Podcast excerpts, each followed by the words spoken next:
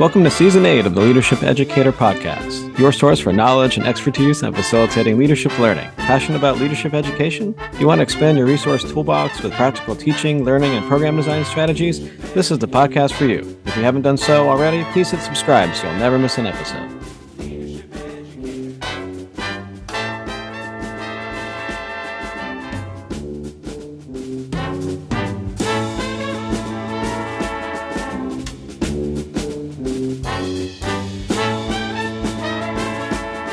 Hi, and welcome to the Leadership Educator Podcast. I'm Dan Jenkins, Professor of Leadership and Organizational Studies at the University of Southern Maine. And I am Lauren Bullock, Assistant Professor of Instruction at Temple University. And in our 8th season, we're focusing on research and scholarship in the field. We've been asking pretty much everybody we can get a hold of this question: where should leadership educators go for research? We've been fortunate enough to talk to journal editors, editors of publications for practitioners, leadership scholars, peer reviewers. And in today's episode, we're really fortunate to continue our conversation with lead authors of the 9 priorities of the National Leadership Education Research Agenda, lovingly called the NLERA, from 2020 to 2025. It was first published in volume 14, issue number 3 of the Journal of Leadership Studies. Yeah, it rolls off the tongue. You can say NLERA, right? NLERA. Something. Something like that. So as a refresher, so the purpose of this project, the NLERA 2020 to 2025, it was to really provide a roadmap for future research in leadership education. It was developed by a group of leadership scholars and practitioners from various fields, which certainly kind of prepares us for today's conversations. The intent of the project was really to kind of guide researchers, graduate students looking for dissertation questions, what have you, and identifying some of the most important areas of inquiry, developing some research questions, designing studies that might contribute more understanding and improvement of our field of leadership education. The agenda culminated in 9 priorities that were to be used to inform the future practice and development of the next generation of leaders. So we're speaking with authors from each of the 9 priorities. And today, we're speaking with Dr. Douglas Lindsay, the editor-in-chief of the Journal of Character and Leadership Development, and he's also a professor and consultant. He led the author team on priority number 7 of the research agenda. It was titled Interdisciplinary Leadership, Collectively Driving the Field Forward. So welcome to the show, Doug. Thank you. Happy to be here. Excited to have this conversation. Yeah. We're excited that you're here as well. And I'd love if you would kind of start out by sharing a little bit with our listeners. How did you get involved with this project and this priority specifically? That's a great question. And, you know, having reflected on it now with the idea of interdisciplinary leadership, everybody kind of hears that and goes, yeah, of course, right?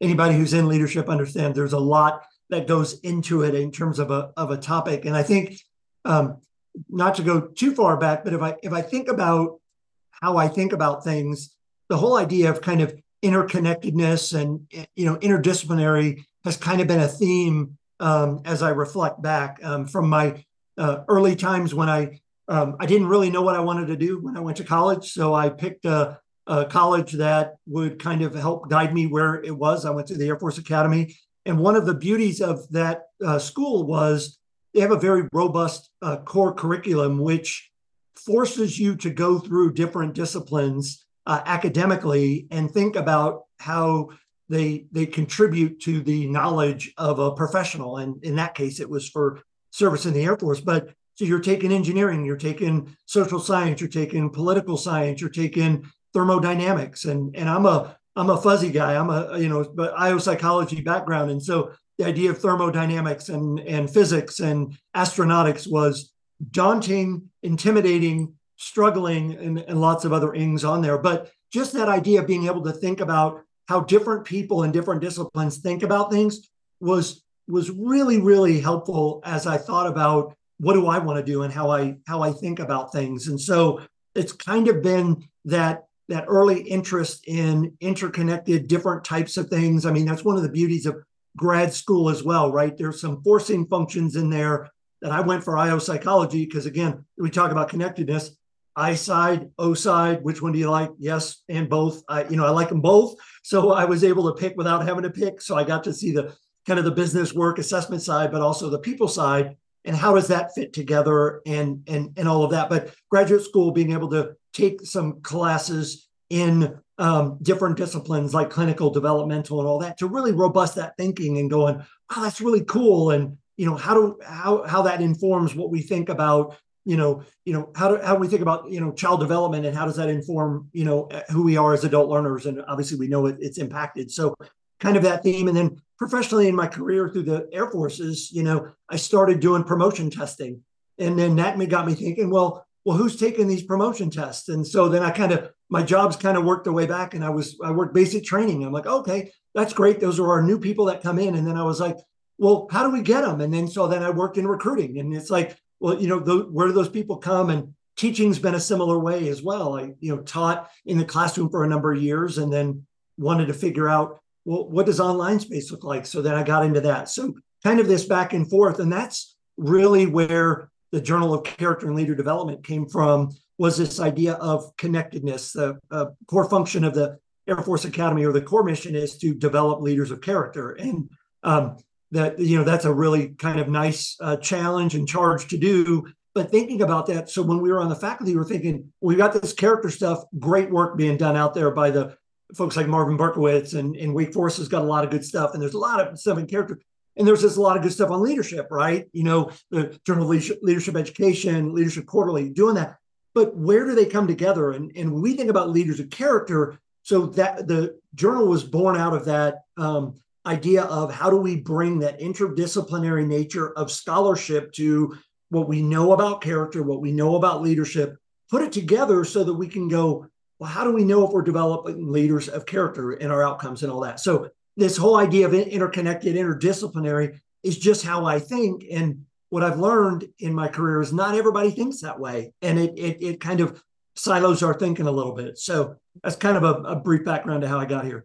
There's so many things you said in that stand out. Like the first part is, like, I didn't know what to do. So in the program, in the Air Force, I went through all of these different spaces, ones I liked and ones I didn't like, to really figure out what I wanted to do. And so many of our college students go through that process of bouncing around. Like, I always tell my students, I started off as a marketing major in our business school and did not end up in that space. And so it's great to hear that, especially as we're trying to teach our students to really explore and be curious. It also feels like your curiosity kind of has led you every step of the way. So as you're asking these questions and trying to figure out, it's almost pulling you into the next opportunity, which again, it's like you're modeling all these things we want of our students. And you're kind of saying, like, in my pursuit of understanding how leadership works, it's leading me along this path, which I feel like is so important. And now it connects to why priority number 9 was yours. Can you talk a little bit, though, about your experience working on the priority? So, like, kind of walk us through, you knew it was in your core. How did you get to it being published, or getting the buy-in from Tony and from Kristen, kind of in that space? How did it become a priority for leadership education? What was your experience?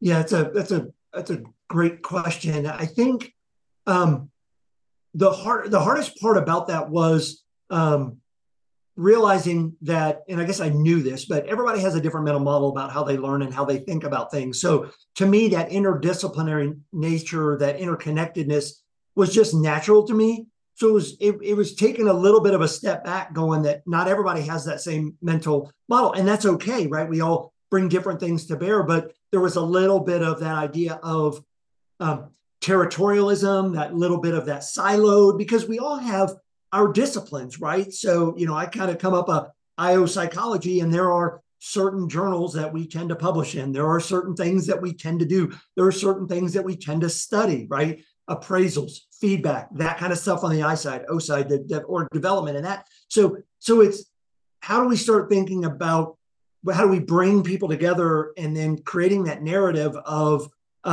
this is a good thing, right? So yeah, you may not be publishing in your traditional journal that you have, and that's okay.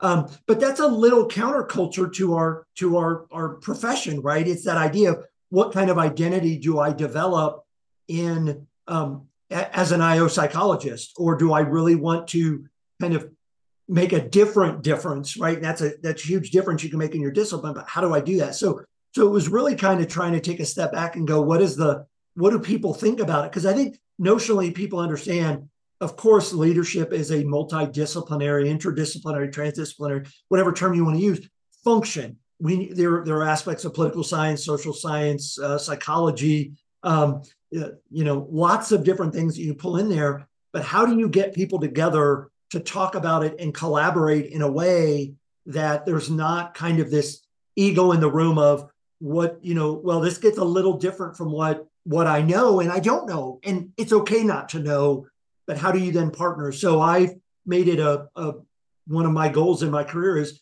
I've got very few of my publications are sole author because I don't, I try to think about what I'm not thinking about and where's the weakness in what it is that I'm doing or what am I missing that opportunity?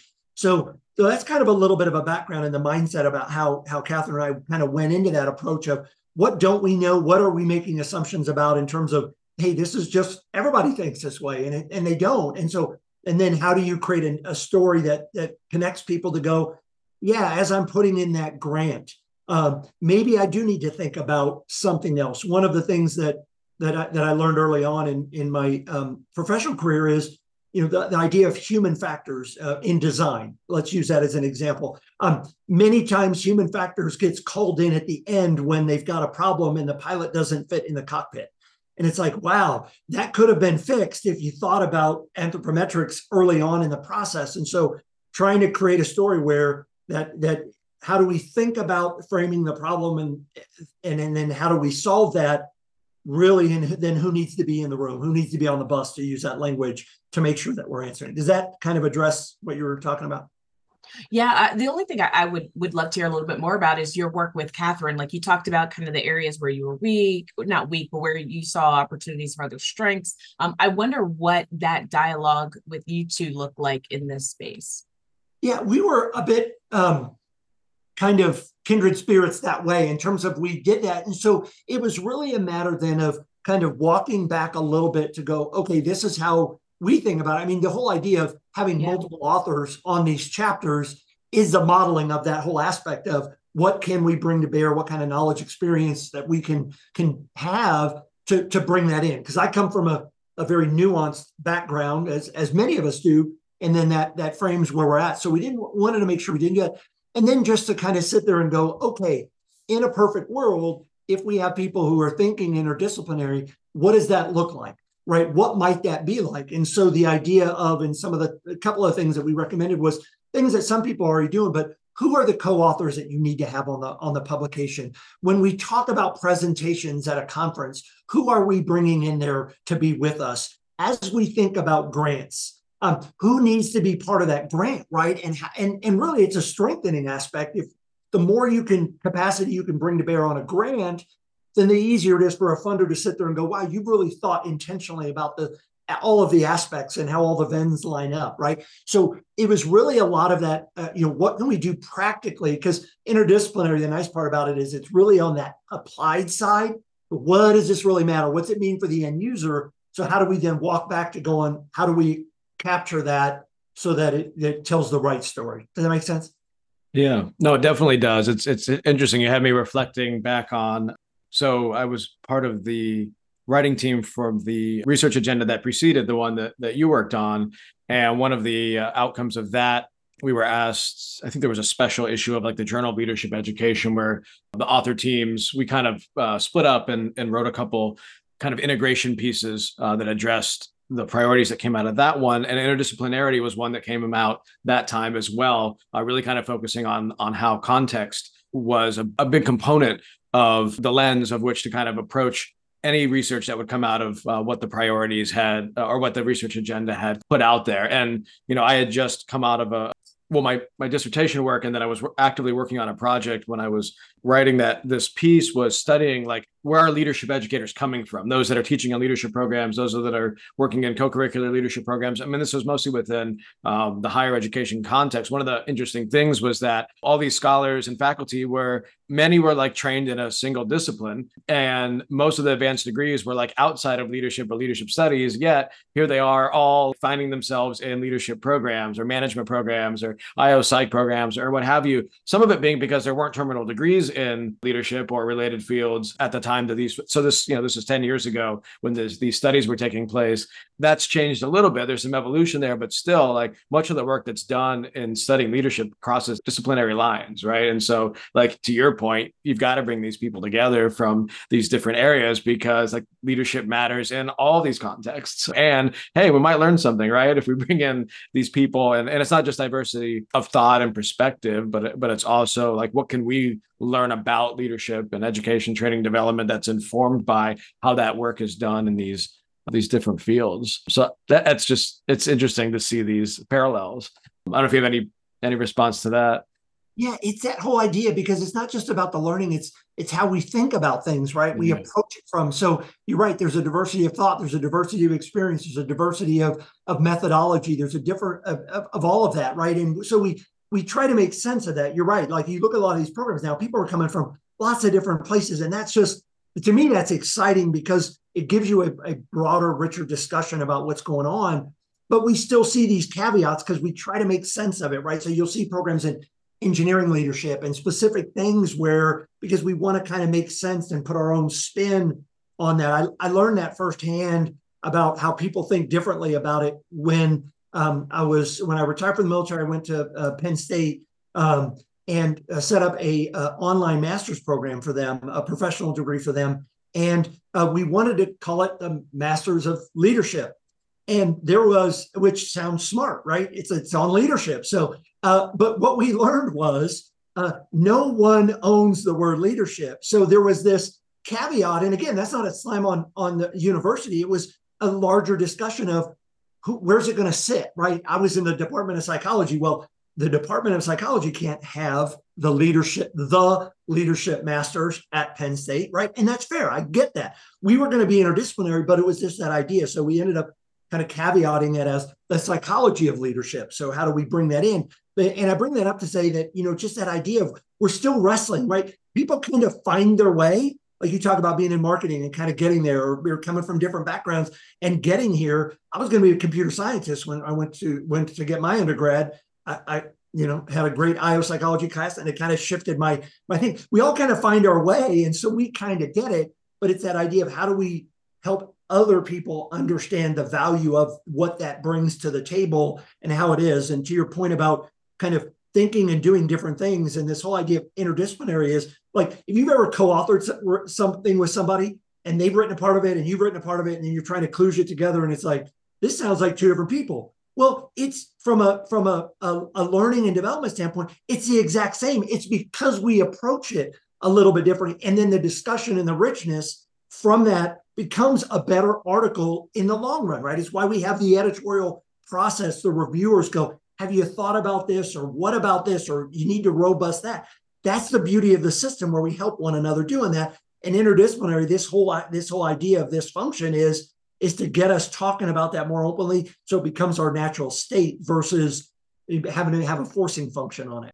You know, I love that you shared that, because to me, it feels like it really increases your own self-awareness. You know, if we're in our bubble and we're only looking at leadership from whatever our discipline is in that perspective, there are just so many things that we're missing out in terms of what we can incorporate and then where we can create similarities. Like, I think my students are primarily in communication, but they're going to go work in law firms, or they're going to go work at engineering companies. And so they're going to have to learn how to work with other folks. Yeah. But I also think about, well, what's engineering teaching them about leadership development, and where are those synergistic moments, or where are those synergies where we're both speaking the same language, so that when they get into the workplace, or they get to, I always use they have a gen ed called mosaics. It's like intellectual heritage, where you just kind of learn about culture. And I'm like, well, when you get to your intellectual heritage class, like, how are you going to be able to connect with and understand how your engineering peer learns about leadership? And so it really gives, like you said, a richer experience. It makes me think about, we just did a conversation with NDSL, I think it was 176, on graduate leadership programs. And so I'm towards the end of mine. And one of the things I love about our program is it's not just interdisciplinary, but it's international. And so it changed completely how I thought about leadership development, as well as how I champion for change, because I'm talking to someone who is from the Middle East and they don't have the same freedoms as I do as a woman. It also makes me think about an incredibly rich conversation. So I sat in on at ILA, the global conference in October, I sat in on this women's leadership program with Dr. Julie Owen. It was wonderful. I love her, big fan of hers. And I'm sitting next to this woman who does work in the Middle East. And some of the women in the room were pushing for things in the US that we don't have. Like, we have voting rights, so we're kind of in a different place in terms of the rights that we're pushing for. And this woman kind of, and she's from Canada, but she works primarily in the Middle East. She's like, you know, it blows my mind that we're arguing for this thing when I work with people who, they can't even get their own driver's license. They can't even vote for the people who are going to make laws that they're going to have to abide by. And so but the thing I appreciated about that was, I was with the women who were pushing beyond voting rights in the US. I hadn't even thought about that in a long time. And so the interdisciplinary space not just opens up the conversation about kind of different types and different majors, it really opens up to what is it like in another country, in another region, in another culture, in a way that our students need more than ever. Like, our university says we're creating the future global leaders. Well, they can't be global leaders if I'm not in there talking about what leadership looks like in these different spaces. I'm doing them a disservice if I'm not. So just as a leadership educator, it just makes us that much better. No, and what I love about kind of what you said, because it hits on a really important part, and it's why I try to work on the teaching side, the research side, but also the consulting side, because it's that connective piece to it. Because one of the things that I got when I, you know, when you're doing your PhD and your graduate work, you get really hyper-focused on a particular area. And you drill down, you get real good. And so my dissertation work was on, kind of multitasking, polychronicity, doing multiple things at once and all that. And I got down on there and I would try to explain to my wife, and she's saying, okay, I get that, but why does that matter? And why that was important is because it was important to understand the constructs, the nomological net around the constructs, and all of that is critically important. And what I love about leadership and this whole space is we get to necessarily now connect that to what it means in the context, because what you're talking about is global. It's like the so what piece of it, right? We want to be relevant. We want to be important. We need to understand effect sizes. We need to understand how, the mediations, the moderation, all that stuff. But what I love about leadership is now we actually have a responsibility to, in my opinion, to take that to the next step and go, okay, what does that mean for the leader in the Middle East? What does that mean for the leader who's working for a global multinational company? Or what does that mean for a nonprofit where you really don't have clear lines of communication and you've got to rely on influence and prestige and all that kind of stuff to really kind of understand that? So I agree. I love that because it allows us to, I think, to impact people at a broader level beyond just education into that development space. And that's what I like about the leader education and development, because we get to do that. And that's why I like character and leadership, because it's that whole idea of who Hogan and Kaiser stuff, who you are is how you lead, right? How you show up, you lead from where you're at. If you don't like it, fix it, right? We can do that because it's developmental. So how all of that fits together. And that's when I think of interdisciplinary, I also think, across a person's professional career as well, whether they're at the K through 12, just starting to think about character and leader development, or they're more at the end of their career, it's all important. It's all relevant, right? Dave Day's written a lot about that, leading across the lifespan and that kind of stuff, because it's critical, it's important, but it's important in different ways, right? Yeah. So I'm thinking this is great because I think it's demonstrating in some ways how your own experiences and some of these interactions and what has been important to you and your kind of journey and study of leadership had some influence on the approach that you took to leading this part of the research agenda through this priority. I'm curious, maybe what else or what were some of the learnings about yourself as a leader that maybe came out of this writing process as you were focusing specifically on this priority and naming it, the outcomes that emerged? What kind of comes to mind for you there? Yeah, I think it goes back to one. It's and again, probably all people say this is I like to think I'm generally pretty self-aware because I live in this space, I'm in this space, but I realize I have a certain thought process. And by bringing that thought process and those biases or my experience, I come from a different lived experience, right, than a lot of people do. So I start out kind of a military experience that framed me and shaped me in a way to think about things in a more, I think, practical way. right, a very kind of, not necessarily right or wrong, but it's kind of, you know, very specific way of thinking.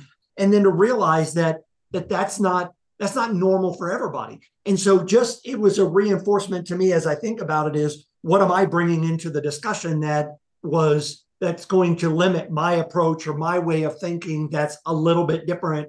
And what conversations am I not allowing? What narratives am I blocking out? Because I think it should be a certain way. I've been doing this for a while, so I kind of get a good idea. Well, yeah, I mean, there's some value in that experience, but not to the point where it would keep us from continuing to push and grow on that awareness of what else needs to be done. What are we missing? What are we not doing? Who, again, there are many voices. What voices are not being part of this discussion that could really add value to it, right? And how do we really connect that? So I don't know if that addresses kind of what you're thinking, but. No, it does. Yeah. I mean, some of, you know, doing these writing projects, there's the, you know, the self is part of that journey, right? And kind of how we develop and how we interpret it. And oftentimes you start writing things that you're like, oh, where did that come from? You know, I just connected these two things, or maybe the conversation you and Katie had might've brought out some different ideas. And just because the perspective that I know her a little bit from meeting her, chatting with her at conferences and whatever. And we have a friend in common, and she is definitely a very, very strong and critical thinker, and brings in some things that are very different from the experiences that that you shared. And so just that can bring out a lot of things. And to your point around like, who's not at the table, what are some pairings or mixings up of different disciplinary perspectives that might advance this priority? I guess I'm curious, have you been involved in any scholarly activity or have you come aware of any scholarly activity that kind of addresses or advances this particular priority since it came out a few years ago? Yeah, that's a good question. I do start to see some publications out there where the term interdisciplinary kind of in the title as a kind of idea of thinking about that and recognizing the need to that. You know, sometimes we need to call it out and name it so that we can really kind of start thinking about what it is. I think, because again, we all kind of look at it maybe, or that have been in this for a while go, yeah, it makes sense, right? We know what's coming from different ways. That's different than actually getting together and doing it. So let me, if you allow me, flip that question back to you all. Have you all noticed in the last 5 years or so a difference because of your roles and what you're connected to, a difference in the narrative or the conversation around this idea of interdisciplinary, and it translating to things like projects, programs, curriculum, and all that?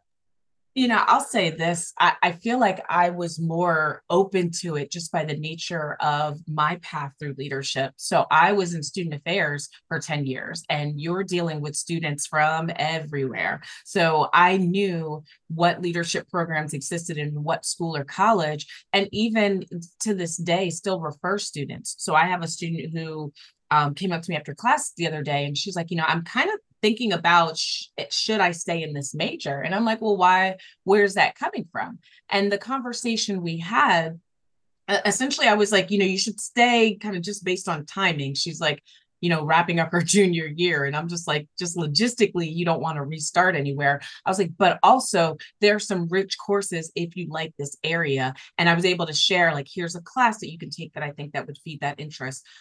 But ultimately, it's about how you tell your story. We all know there's no true path to leadership, which is a blessing and a curse for our industry. But I feel like now it's okay to dip into those other spaces and to make those and to build those relationships, because we're often trying to figure out for ourselves as leadership educators, kind of what's our next step, where should we go?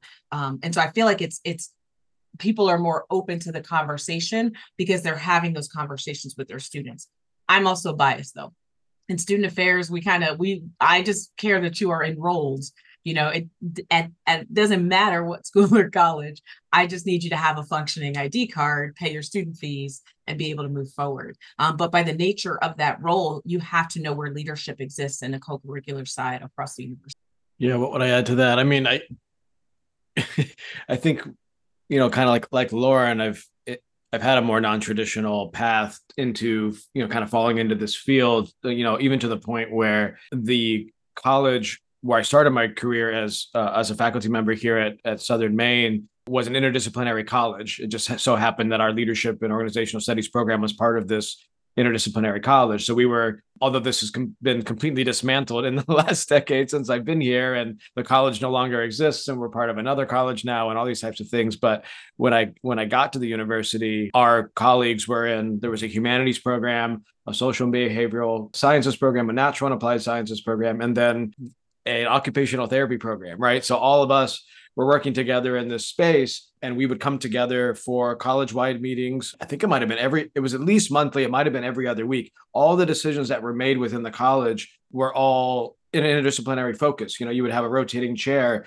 that could be from any of these different programs. And so like that's kind of how I was brought into the academy. You know, it was my first stint as a full-time faculty member on the tenure track. And now we're a department that is kind of on our own, but we still have this sense of like interdisciplinarity that is just like baked into our resolve and who we're always collaborating with other departments, whether it be on, professional development, workshopping, teaching symposia that we might do at the university or research projects, and I think about the types of students that come into our programs. They're from all walks of life. Very few have a leadership degree. We've got biologists, we've got nurses, we've got restaurant owners, we've got military veterans, we've got, folks from all over the place. In the diversity is even more so, I guess, of discipline in the graduate programs, of just where people are kind of finding themselves, wanting to advance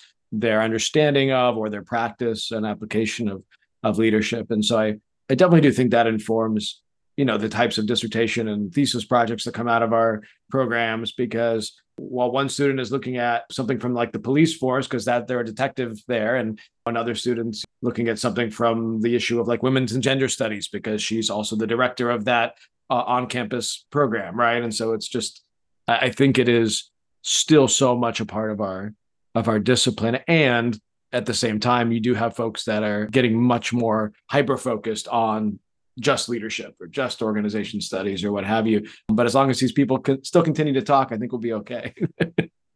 We need that, right? We need both, right? I mean, that's the beauty, right? That hyperfixation on something really helps us build the depth of knowledge that really builds that knowledge base.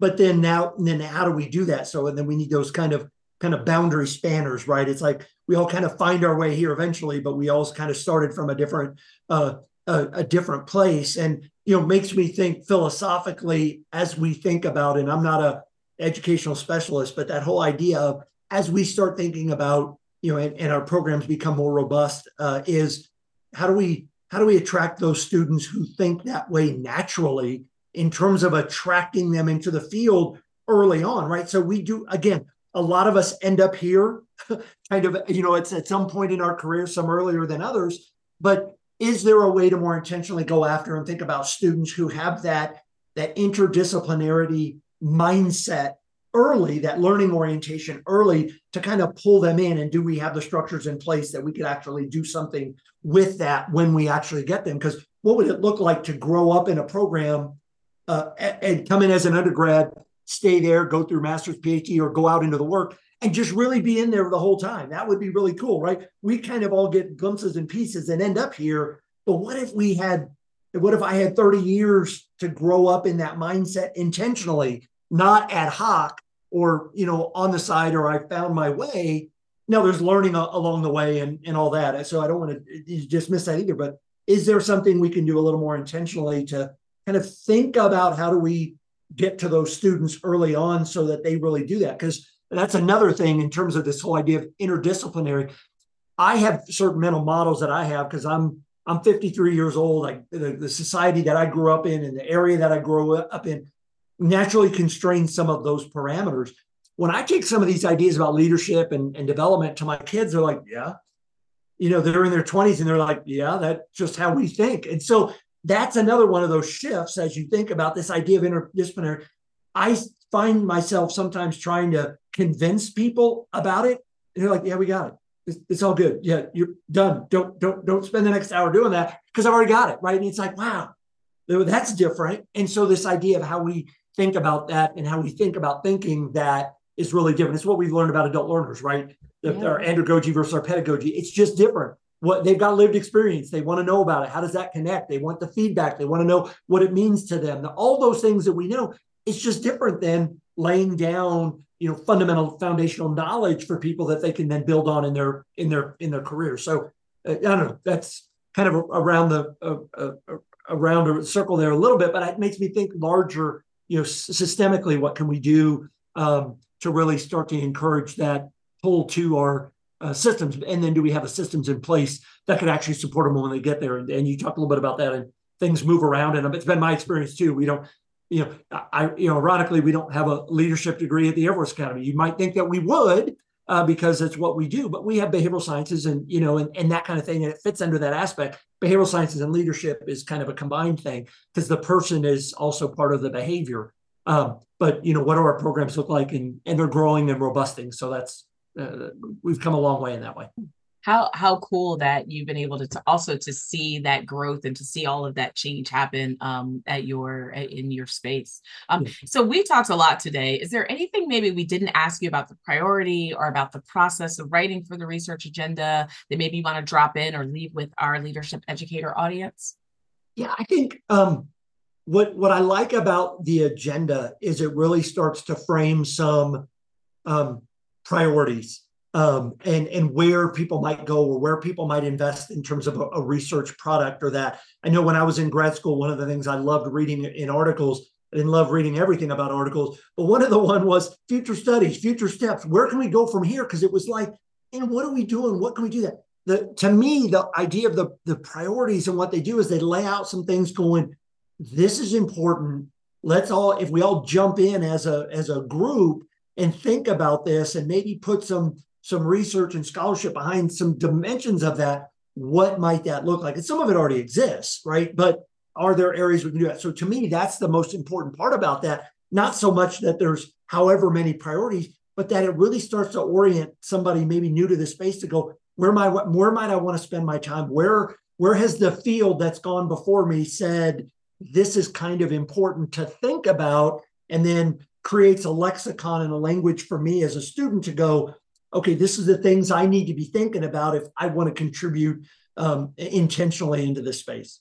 Yeah, it's such a great endeavor that the field comes together to do this. And it's great to see Tony and Christanne lead that effort. And that's the second time Tony's led that effort based on some of the experiences he had shared. And when we had him on the podcast around agenda for agricultural research in that field and from some of his background working in an extension. And it is so important, right? And for folks that are coming into the field, whether it's faculty that found themselves, we said, from another discipline, finding themselves in a teaching in a leadership program, or a graduate student that's trying to figure out, well, what do I want to write about? And what piques my interest. So Doug, thanks for joining us today. Definitely dropped some great ideas on us, and definitely appreciate you taking the time to speak with us about the priority 7. And we're just excited to share this episode and your team's work with our listeners. Valuable insights for sure. And if folks aren't convinced, they definitely are now about interdisciplinary approach to leadership and how it can be leveraged to address some of these complex challenges facing organizations and society. So again, thank you. It's been my pleasure, my honor. And I thank you for what you're doing, because it's one thing to undergo this effort and kind of write it and throw it out there. It's a different opportunity to have a conversation about it and what does it really mean, right? Because there's a lot of words on there and it's dense, but to really be able to put that into a format for folks on the podcast where they can listen to it and go, okay, I got that because I'll hear it different. I'll take it a little bit different based on where I'm at in the moment, so I can sit there and go, that's what we're talking about when interdisciplinary, because otherwise it sounds a little bit like, oh, I got to go work with engineers. I got to go work with that. But it's so much more rich than that, and that idea. And you only get that through things like a podcast or whatever. So I appreciate that, because I know it's a ton of work to do that. So, well, thank you so much. We appreciate it. Yep, my pleasure.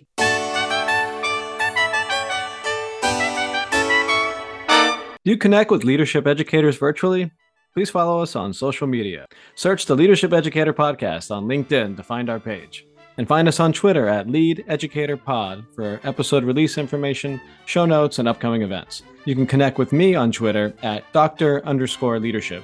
And Lauren is at MRSLAURJB. That's Miss Laura JB. You can find the episodes wherever podcasts are available. We also encourage you to please subscribe at leadershipeducator.com and rate us 5 stars, as the more you rate us, the easier it is for others to find us.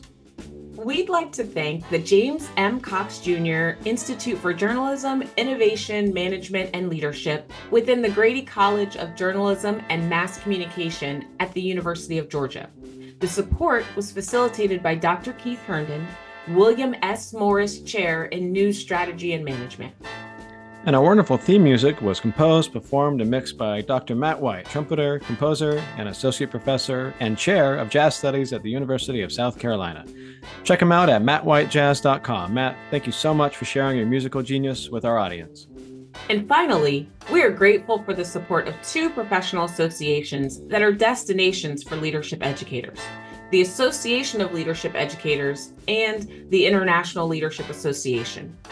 ALE, which funded the start of the podcast, continues to promote our mission of continuing conversations with leadership professionals. Check out all that ALE has to offer at leadershipeducators.org. The global reach of the ILA has helped us to expand our listenership beyond our original borders. Check out the ILA's programs and resources at ilaglobalnetwork.org.